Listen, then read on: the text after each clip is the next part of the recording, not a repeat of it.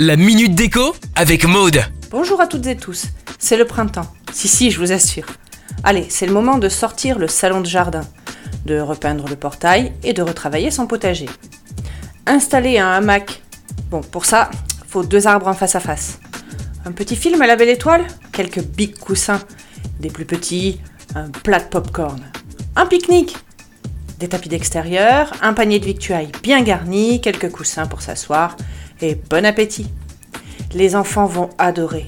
Un tipi. Tapis, coussin, plaid, caisse en bois.